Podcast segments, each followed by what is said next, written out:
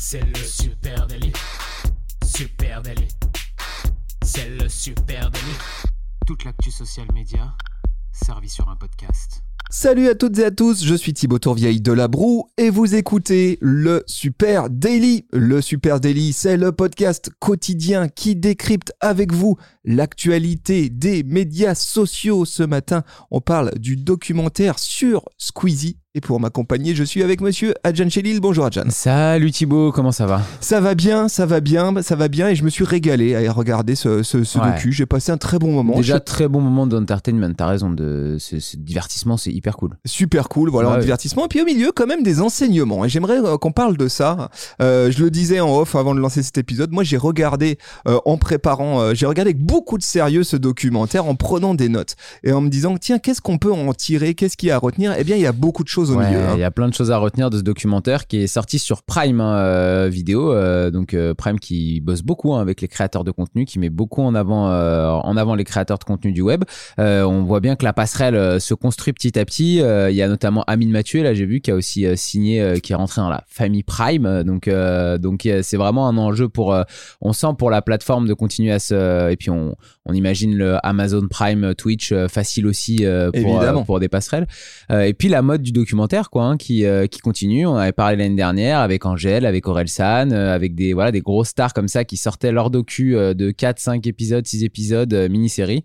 Et bien, Squeezie s'y s'y lance aussi avec son pote Théodore Bonnet, qui réalise depuis très longtemps ses vidéos. Et donc, on a beaucoup d'images d'archives des 15-16 ans de Squeezie, on va dire, jusqu'à aujourd'hui, à ses 27 ans. Et donc merci Internet. Eh bien, euh, c'est ce documentaire qui raconte l'incroyable ascension de Squeezie. hein. Euh, effectivement, l'exercice il ressemble de très près. Euh, au documentaire d'Orelsan, Ouais, ouais. c'est vraiment la même, on va dire la même famille de, de docu, hein. Euh, sauf qu'ici, au lieu d'être le frangin, bah c'est le pote, le pote réalisateur qui accompagne euh, Squeezie depuis maintenant plusieurs années dans euh, la création de ses contenus. Il s'appelle Théo Bonnet Mm. euh, et c'est lui qui tient la caméra, c'est lui qui fait la voix off. C'est exactement euh, le même format que le, le docu Orelsan. Avec, euh, ils sont trois dans l'équipe hein, du côté de Squeezie. Un autre Théo, je crois, qui fait le montage, qui fait les montages depuis déjà un bon moment, que, où d'ailleurs ils expliquent qu'ils le font rentrer dans la team euh, à un moment donné de sa carrière, euh, qui euh, s'occupe vraiment que de la partie montage. Donc il y a vraiment Squeezie, un réal qui tient la caméra et un monteur derrière qui monte tout ça. Et ce docu, eh bien, ce docu, il est cool. Il est cool pourquoi Ouais. Parce qu'il raconte effectivement l'histoire, eh bien, du créateur de contenu numéro un en France. Parce que Squeezie, c'est quand même une dinguerie euh, de chiffres. Hein. Il fait partie déjà Squeezie des rares pionniers euh, du web hein, qui sont partis de leur petite caméra euh, dans, Dans leur chambre. chambre, Mm. Caméra Logitech posée au-dessus de la euh, de, de l'ordinateur, avant de devenir des légendes du, du YouTube game. Et aujourd'hui, euh, Squeezie, si on regarde les chiffres, euh, c'est complètement complètement taré. Hein. 42 millions d'abonnés, toutes plateformes confondues. Ouais, Ça, c'est quand même. Bah, le chiffre, bon bah voilà, il est surréaliste. 2500 vidéos mises en ligne. Moi, j'ai regardé un truc, tu vois, euh, il a 18 millions de fans sur YouTube, hein, c'est le numéro 1 en France sur YouTube et euh, 8 millions euh, et demi, il me semble, sur, euh, sur Instagram. Et j'ai voulu me faire une petite comparaison, tu vois, parce que j'avais du mal à me rendre compte de la, notoriété du, gars. Et comme on parle souvent aussi de Lena Situation, hein, qui est d'ailleurs dans le documentaire, qui est, qui est un pote, qui est une pote de, de Squeezie et qui est quand même quelqu'un qui a une notoriété aujourd'hui qui dépasse même les frontières françaises, qui est assez énorme. Je voulais regarder, tu vois, ce qu'elle a, elle, comme, comme nombre d'abonnés, comme, comme base fan. Euh, et bah, euh, c'est euh, 4 millions et demi sur Instagram, donc deux fois moins que Squeezie. Et c'est euh, 3 et quelques, il me semble, sur YouTube. Donc, 6 fois moins sur YouTube qu'un Squeeze. Donc, euh, c'est pour vous dire, la c'est peut-être pour moi le premier, et c'est là où c'est un précurseur aussi, créateur de contenu qui a autant de, fans. Avant, on avait l'habitude de voir bah, plutôt des gens qui excellaient dans un domaine, des, euh, footballeurs, euh, Griezmann, Benzema, qui ont, des, qui ont des communautés énormes, des chanteurs qui ont des communautés énormes. Mais là, avoir un créateur de contenu, et c'est. Alors oui, il, il fait du gaming, mais il n'est pas joueur pro de gaming, il n'a pas un domaine où il excelle. Là où il est bon, Squeezie, c'est vraiment dans la créa de contenu, avoir autant de, de fans et être autant une star, c'est du jamais vu. Ouais, 12,5 milliards de vues totales cumulées sur les Oh contenus. C'est, hallucinant. Et tout ça, les amis, en 13 ans.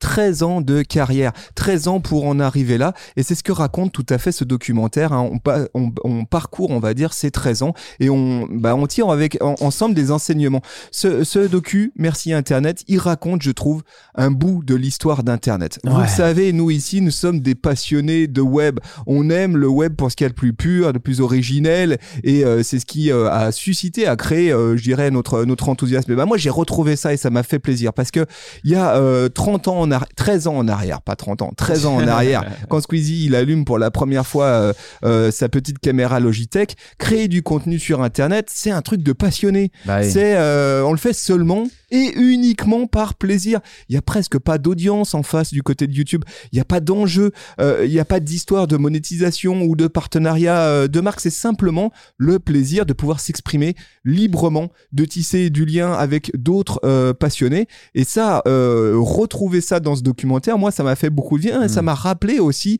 pourquoi finalement on faisait ce qu'on faisait aujourd'hui. Ouais, c'est Gotaga qui en parle très bien, je trouve, dans le documentaire, qui, qui parle justement du fait que, contrairement à aujourd'hui, euh, quand Squeezie, quand lui euh, commence à faire des vidéos, à l'époque, euh, quand les Cypriens, etc., euh, font euh, de la vidéo, bah. En fait, euh, c'est vraiment juste par pure euh, passion. Euh, Les mecs comme Squeezie Gotaga, ils se filment en jouant aux jeux vidéo parce qu'ils sont passionnés de jeux vidéo et ils trouvent ça marrant de, balancer leur, euh, leur, leur vidéo en, sur Internet, sur YouTube d'échanger avec quelques autres gamers sur ça, mais ça reste hyper modeste, mais juste ils kiffent faire ça. Et il n'y a pas une seule seconde à ce moment-là où ils se disent qu'un jour ils vont pouvoir vivre de ce métier-là, parce que contrairement à aujourd'hui, on se dit ah j'aimerais bien devenir youtubeur, j'aimerais bien devenir euh, créateur de contenu, etc. À l'époque, il y a personne qui fait ça, ça n'existe pas comme métier. Donc en fait, ça c'est juste une petite passion dans ta chambre et puis euh, et on voit bien que sa mère a Ouais. du mal à Et comprendre. ouais, Squeezie, Squeezie fait partie de cette génération qui a connu euh, YouTube avant les YouTubeurs finalement, Hein Euh, avant les pré-rolls, avant NordVPN, un, un monde qu'on a presque oublié, mais qui avait une, une vraie, un vrai fondement de sincérité, de, de, de true life, Avec aucune vidéo bien produite. avec que du cracra. Euh, merci Internet, je trouve aussi revient sur la difficile acceptation, bah, eh bien, de ces nouveaux médias justement, de ces petits kids qui font des trucs dans leur chambre Ouais. Euh, acceptation compliquée par bah, effectivement la famille, les proches, euh, les anciens et aussi les médias traditionnels. Forcément, il y a un gros euh, morceau là-dessus et c'est pareil. Maintenant, on a presque oublié ce, ce moment-là, ce moment d'acceptation qui, qui a, qui a pris une dizaine d'années par la télé notamment. Donc ils reviennent sur les incidents et les passages compliqués de Squeezie et les autres youtubeurs en télé et ce choc générationnel Ouais. à l'époque. Ça, c'est hyper intéressant, je trouve, parce que, et euh, je pense que c'est un des euh, fils conducteurs du documentaire, c'est euh, le fait que Squeezie, ce soit un précurseur. Et qu'en fait, comme tous les précurseurs, il est incompris à chaque fois. C'est-à-dire que quand il passe autant de temps à jouer aux jeux vidéo et faire des vidéos dans sa chambre, sa mère et son entourage, ils le comprennent pas. Ils se disent, il va pas bien ce gamin, il y a un truc qui va pas, il va pas s'en sortir. Et il le montre très bien dans les premiers épisodes du doc que il y a un mal-être, que c'est une époque où il est pas très heureux, où il est pas compris, etc. Puis plus il va monter et se professionnaliser, plus à chaque fois il va rencontrer des personnes qui comprennent pas ce qu'il fait. Et effectivement, euh, donc euh, le, documentaire suit ça. Il y a les vidéos dans sa chambre. Ensuite, il rejoint Cyprien, qui est un espèce de centre de formation où d'un coup, bah boum, il se professionnalise, euh, ça devient un peu plus sérieux. Ensuite, il arrive chez Webedia où il a des moyens XXL. Et puis enfin, il monte sa propre structure en quittant Webedia. Ça, c'est un peu le narratif global de sa carrière. Mais à chaque fois, et il y a une étape qui est importante, t'as raison, c'est au début où il commence à vraiment gagner sa vie avec ça, bah, les médias traditionnels, ils sont obligés de s'y intéresser. Ils se disent, c'est quand même fou, il y a des mecs qui Le font des, phénomène ils font- YouTube. ils font 20 millions de vues. Euh, moi, mon émission de télé, euh, je galère à avoir 100 000 euh, personnes devant. Qui sont ces cons Et ouais, et tu vois les Ruquier, les Hardisson, tous les vieux de la vieille euh, de la télé qui le défoncent en live, mais pas que lui. Hein. Il a mis des extraits aussi de, de Natou, de- d'autres personnes publiques de, de YouTube qui sont allés en plateau télé. et qui se font humilier. Qui se font humilier, c'est vrai, Ouais. c'est ça. Et, et moi je Vos trouve, millions de vues, c'est- c'est c'est faux, euh, faut remettre ça en perspective. je trouve, etc. je trouve que c'est très intéressant ce moment-là. Moi j'ai pas pu m'empêcher de faire un parallèle avec euh, deux choses. D'une, euh, le e-sport, hein, qui euh, d'ailleurs ils le disent assez bien dans les derniers épisodes de, de qui, Ouais. qui, qui vit actuellement la même chose. C'est ouais, c'est pas vraiment un sport. Ah, Vous êtes vraiment des athlètes, vous êtes sûr. Donc il y a, il y a aussi euh, cette condescendance-là. Et puis aussi peut-être l'IA. Hein, tu vois ici on a reçu un IA artiste, pareil, qui embarque avec lui bien tous les préjugés. Bah, Mhm. c'est quoi être artiste Tu te fous de nous ça C'est la machine qui fait à, à ta place. Donc oui, dès qu'il y a un truc nouveau, bah forcément, euh, on prend euh, un petit coup dans la gueule et il faut euh, savoir passer ces épreuves-là. Euh, hormis le choc euh, générationnel, euh, il y a aussi pendant de nombreuses années la vision de YouTube comme un tremplin. C'est bien sûr, ok, YouTube c'est bien mignon, euh, mais ça sera jamais un métier. C'est un point de départ. Oui, Euh, pour faire autre chose. Vous voulez faire quoi après Tu- YouTube Tu voulais faire quoi? Ouais. Du cinéma, euh, Ouais. du théâtre, de la euh, scène, euh, vous voulez être, euh, être Euh, comique. et, et je trouve que euh, cette condescendance, euh, en tout cas cette non-croyance par euh, euh, les médias traditionnels, ont forgé une sorte de sensation de révolte. hein. Euh, à la fois bah, des euh, créateurs qui aujourd'hui sont tout en haut euh, euh, de la chaîne alimentaire euh, de, la- l'entertainment ouais. et puis euh, aussi des audiences. En fait, ça a fédéré les audiences. Euh, nous euh, qui sommes consommateurs de ces contenus-là, ça nous a forgé dans nos convictions. Bah en fait, c'est ce qu'on aime et vous aimez, vous aimez pas. Ça, j'ai trouvé ça très Ouais, les vieux intéressant. réacs de la télé, on va pas. euh, c'est bon, on arrête de vous regarder, on va, on va se concentrer sur nos Et j'ai trouvé très intéressant de voir en fait comment ce choc générationnel Mhm. avait aussi contribué à créer des vraies audiences euh, YouTube, des vraies audiences euh, de passionnés qui aujourd'hui accompagnent avec beaucoup d'enthousiasme ces créateurs de contenu. Autre point, merci Internet, ça raconte effectivement la professionnalisation oui. de la production de contenu sur le web. Ça, je trouve ça génial, fascinant. Nous qui, euh, ici, chez Supernatif, produisons beaucoup de contenu, avons maintenant, bah, effectivement, des caméras, du matos, etc. C'est génial de voir comment, en quelques années, créer du contenu sur Internet, c'est euh, devenu euh, un, ça- on a passé des caps importants. Initialement, bah oui, on prenait une petite caméra dans, dans un coin et euh, on faisait une vidéo dans, dans sa chambre. Et en 10 ans, la mutation aujourd'hui de la production de contenu à destination exclusivement d'Internet, elle est faramineuse. Euh, On a des chiffres intéressants hein, dans, dans ce documentaire sur le prix des prods, par exemple. Ouais. Euh, Peut-être que vous avez vu cette vidéo de, de, de Squeezie qui s'appelle Où est Charlie? Euh, À la Où est Charlie qui se passe au Zénith. euh, Avec 1500 personnes qui viennent, etc. une vidéo euh, folle où ils font un Où est, où est Charlie géant. Cette vidéo-là, elle a coûté 400 000 euros de budget. Ouais. Elle a impliqué 100 techniciens. On est dans une prod qui Digne d'un défie film presque. Qui est, voilà qui défie le, le cinéma qui défie très largement euh, La la télé. Mm. et ça c'est quand même hallucinant de- d'avoir euh, vécu ça en 10 ans hein. Ça, c'est fou. Et tu vois, même nous, à l'échelle de, de ici, ça met aussi en perspective qu'en 6 ans, euh, bah, nous, on a évolué aussi dans notre manière de créer du contenu pour le social media. Mais parce qu'effectivement, la prod globale, la manière dont on faisait des vidéos YouTube il y a 6 ans en arrière et la manière dont on en fait aujourd'hui, ça n'a plus rien à voir chez les, euh, chez les gros euh, professionnels de la création de contenu. Et on voit bien que lui, tout à l'heure, je vous faisais son cheminement de, de carrière à chaque fois, il passe un step. À chaque fois, il va euh, chercher euh, au-dessus. À chaque fois qu'il quitte, euh, quand il passe de Cyprien à Webedia, il a beaucoup plus de moyens à Webedia. Il commence à faire des vidéos déjà avec un niveau euh, énorme. Puis quand il passe de Webedia à sa propre structure, là encore, c'est parce qu'il se dit non, mais en fait, je veux prendre encore plus de risques. Je veux faire des vidéos encore plus énormes. Euh, je veux pas me contenter de mon beau studio euh, chez Webedia. Je veux qu'on prod des trucs à l'extérieur de ouf, quoi. Ouais, c'est ça. Et puis alors, on, parle forcément le docu revient aussi sur GP Explorer avec des très belles images, avec euh, des, des séquences euh, pleines d'émotions. Moi, j'ai retenu les chiffres parce que je suis un peu froid, j'ai un peu sans froid. Euh, les Ex- larmes. GP Explorer aussi, imaginez cette production, hein, elle est faramineuse. Un, un projet à plusieurs millions d'euros, hein, c'est Ah ce que nous explique le, le documentaire. 37 000 personnes physiquement sur l'événement, c'est incroyable. vu en France. Euh, plus d'un million de viewers en direct euh, sur Twitch Ouais. c'est extraordinaire. Et ça, euh, c'est ce point de bascule qu'on a vécu. Si vous étiez là avec nous euh, au cours de ces dix dernières années, bah, vous l'avez vécu. C'est quand même extraordinaire de voir la bascule euh, qui a eu lieu autour de la production de contenu à destination du web. Autre truc, le documentaire Merci Internet, il raconte la naissance de la créateur économie. Finalement, c'est ça Bah le oui. cœur euh, du sujet. Et tu parlais de ces différentes étapes qui ont jalonné la carrière encore naissante hein, de, de, de Squeezie. Et moi, j'ai- noté trois étapes clés dans l'évolution de ce jeune marché euh, de la créateur économie. On a vécu une première ère, il y a de ça euh, euh, 12, 13 ans, euh, une première phase qui était des créateurs seuls, qui font les choses effectivement pour kiffer, pour- et qui petit à petit attirent des audiences considérables. Ça, ça a été le cas de Squeezie. Petit à petit, ça s'agglutine 10 000, 20 000, 30 000, 50 000, 100 000 personnes qui le suivent. Aucun moyen pour faire, juste de la passion. Aucun, aucune retombée financière, juste pour euh, le kiff. Ça, c'est la première phase de la créateur Construire une audience. Deuxième phase, l'émergence de structures d'accompagnement euh, comme Webedia, voilà, euh, qui gèrent un pôle de talent et le commercialise. Et ça, on l'a vécu aussi en disant ça n'existait pas avant. Mhm. Webedia, c'est un géant qui s'est euh, construit euh, ces dernières années sur l'acquisition de talents issus de la Creator Economy, des gens euh, comme Squeezie, seuls dans leur piole avec du talent, et qui les a accompagnés, aidés à se structurer pour bah, commercialiser, monétiser leur contenu. Ouais, Webedia, ils se sont dit, euh, bon, bah, on va faire euh, un étage avec euh, 10 créateurs de contenu et plein de matos et de joujoux et de studios pour qu'ils s'amusent et qu'ils fassent ce qu'ils veulent.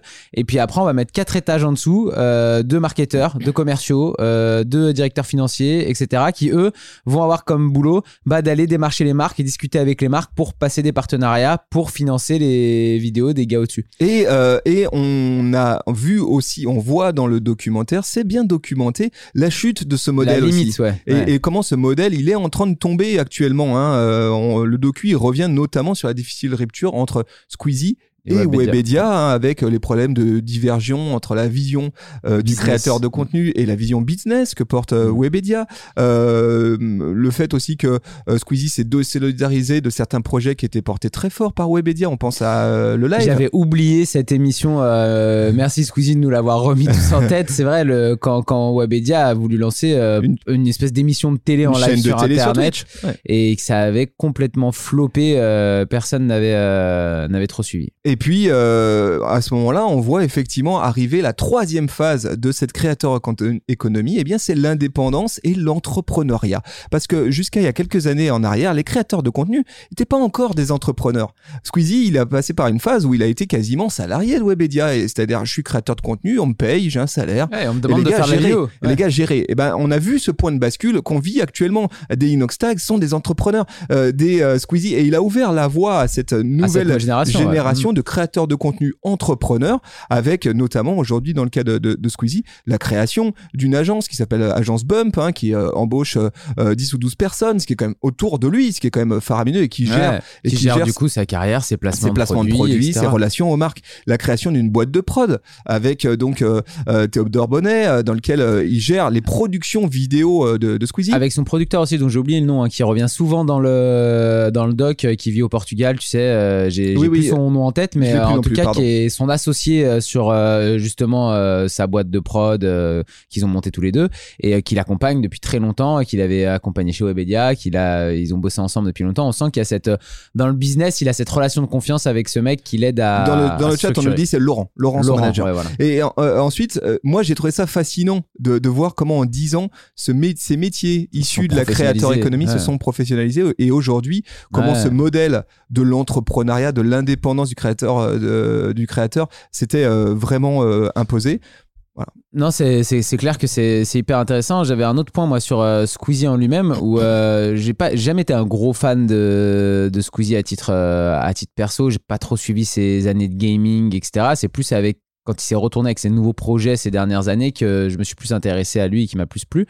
Mais euh, j'ai toujours trouvé qu'il avait, était un peu trop lisse pour moi euh, dans ses vidéos YouTube. Et je trouve que ce documentaire, il amène aussi beaucoup de profondeur au personnage euh, Squeezie. Il nous montre beaucoup plus de bah, toutes ces réflexions qu'il a derrière la construction de sa carrière, derrière les productions de ses vidéos, les galères par lesquelles il passe, tout ça qui, montre très peu dans, dans ses vidéos où c'est un personnage presque, j'ai envie de te dire, d'animateur d'émission. Euh, Squeezie, c'est un bête d'animateur en fait. C'est un mec, euh, c'est euh, alors la, la métaphore est peut-être mal trouvée, mais c'est le Lagaffe ou le Philippe Risoli ou le, ou le Julien Lepers Ça lui de, fera plaisir, je de, pense. de aujourd'hui, tu vois. Ouais. C'est un mec qui, qui au final invente des concepts, les anime avec des bêtes d'invités Et, les produits. et, et les produits et il est très bon, tu vois là-dedans. Ah, Il pour moi, c'est plutôt, bon. le, c'est plutôt le Nagui. Hein, Ouais, Nagui, vois, qui a ce- effectivement, qui est producteur animateur ouais. comme ça.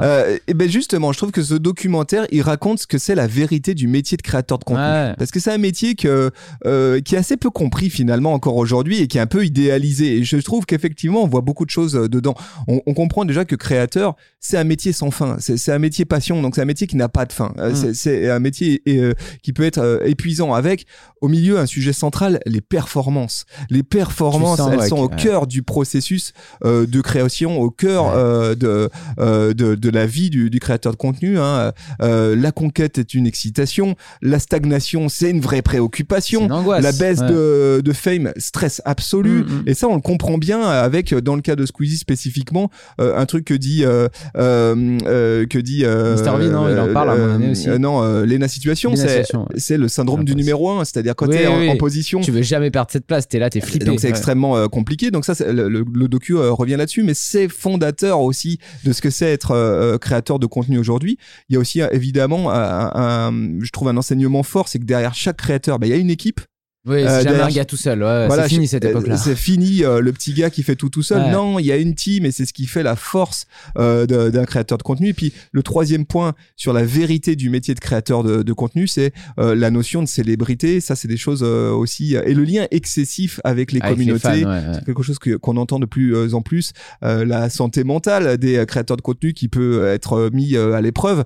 Euh, et ici, euh, ici, je trouve qu'il y a des choses très intéressantes euh, autour de, de, de la relation très social média que euh, les euh, créateurs de contenu entretiennent avec leurs audiences. Ils partagent vraiment le quotidien avec leurs audiences. Il y a un lien qui se crée qui est tellement énorme que tu vois que les gamins, les gens euh, n'ont aucun respect pour euh, l'homme Squeezie en dehors de- d'internet et que dès qu'ils le voient, c'est cohue de personnes qui passent les uns après les autres pour euh, venir signer des autographes. quoi. Et là-dessus, euh, là-dessus, t'as as, un moment où t'as euh, Yvick, donc Mr V, qui dit un truc très intéressant. Il dit, en fait, on appartient à nos audiences. Ouais, et, ouais. et ça, je trouve que c'est vrai. C'est une, c'est une Ouais. vérité cachée du Ouais, métier de créateur de contenu. C'est le revers de la médaille. C'est le revers de la médaille, bien sûr. C'est les audiences qui te font. Donc tu leur appartiens et, et, et euh, ils ont une sensation. C'est pas comme un acteur. euh, qui est lointain, qui est dans des films, qui joue des rôles. Non, Euh, ouais. non, voilà. Là, tu, tu lui appartiens, il t'a façonné. Donc ça, c'est quand même très, très intéressant. Moi, je trouve qu'il y a un truc que j'ai retenu de, de ce documentaire euh, qui, pour moi, est la première qualité en fait de, de Squeezie qui a fait son succès.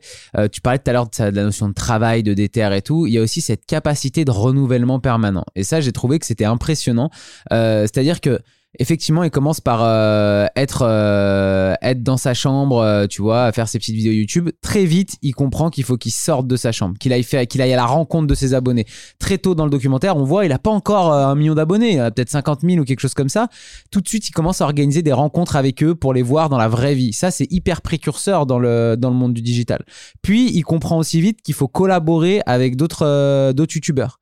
Il reste pas tout seul de son côté très vite, il commence à construire des vidéos, bah, d'abord avec Cyprien, mais puis après avec d'autres. euh, Et aujourd'hui, il n'y a, pas une vidéo de Squeezie qui sort où il n'est pas avec trois ou quatre autres créateurs de contenu. C'est terminé l'époque où il faisait des vidéos solo. Il a compris qu'il y avait la force du collectif, de la collaboration, des différentes base fans, etc.